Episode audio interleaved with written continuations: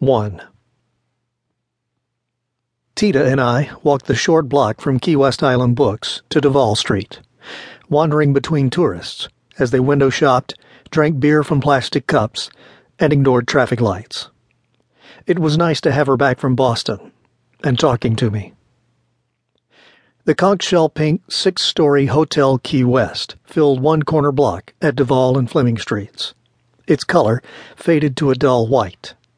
A yuppie coffee shop took up most of the street side of the hotel's first floor, and the Chalice Room, once the hotel's trendy restaurant and bar, had its windows covered with brown wrapping paper. It would reopen soon with a new name and menu. Key West could only hold back change for so long. Tita stopped to look at the clothing displays in the large windows of Excess. I wanted to get to Jack Flats, a half block down the street, for a late lunch. "I love this outfit." She pointed at a mannequin, dressed in designer jeans and a white blouse. I turned to look, and caught the window reflection of a body falling through the air like a clumsy bird, with only the traffic on a crowded street to stop it. I turned and looked, as the body crashed into a car's roof. A wide-brimmed straw hat, with a bright red bandana wrapped around it, hung high in the air for a moment, and then continued its swaying descent toward the street. It was the style of hat that workers along the waterfront wear, because the wide brim offers protection from the sun. I knew a guy who had added a red bandana to his hat, but I didn't think he was suicidal. Hotel Key West is one of the tallest buildings in Key West, and, historically, has been the spot for jumpers. But that didn't happen too often. People and traffic stopped, intrigued and shaken, as their minds computed what they had seen.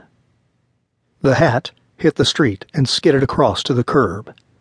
Then, an impatient driver beeped a horn.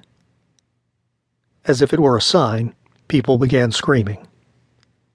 The woman driving the lead car in oncoming traffic stepped outside, pointed at the crumpled body, and screamed. She had witnessed the deadly collision. The body's impact bent the car's roof, and the man driving couldn't get either door open. I watched him try. He panicked as blood from the victim began to trickle down the windshield. Tita turned when the pandemonium started and looked for the cause. "What happened?" She stared at the stalled traffic. I pointed toward the car, stopped by the door of the Chalice Room. She grabbed my arm, squeezed it hard, and looked toward the roof of the hotel. I removed her hand, walked to the curb, and picked up the hat. Jay Brule, the guy I knew from the waterfront, kept a fifty dollar bill pinned inside the red bandana. I found the bill, and a half-smoked roach that I tossed aside, and walked back to Tita. People began to stir on the sidewalk, but traffic was at a standstill. Then, things really turned strange. Marked and unmarked Key West police and Monroe County Sheriff cars came from all directions, lights flashing and sirens wailing. One police car raced down Fleming Street the wrong way.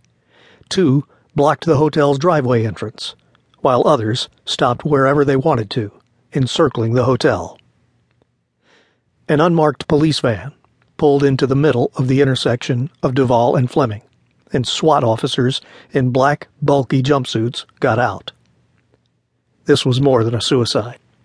Key West Police Chief Richard Dowley came out of one car, next to Fast Buck Freddy's Department Store, catty-corner from where I stood.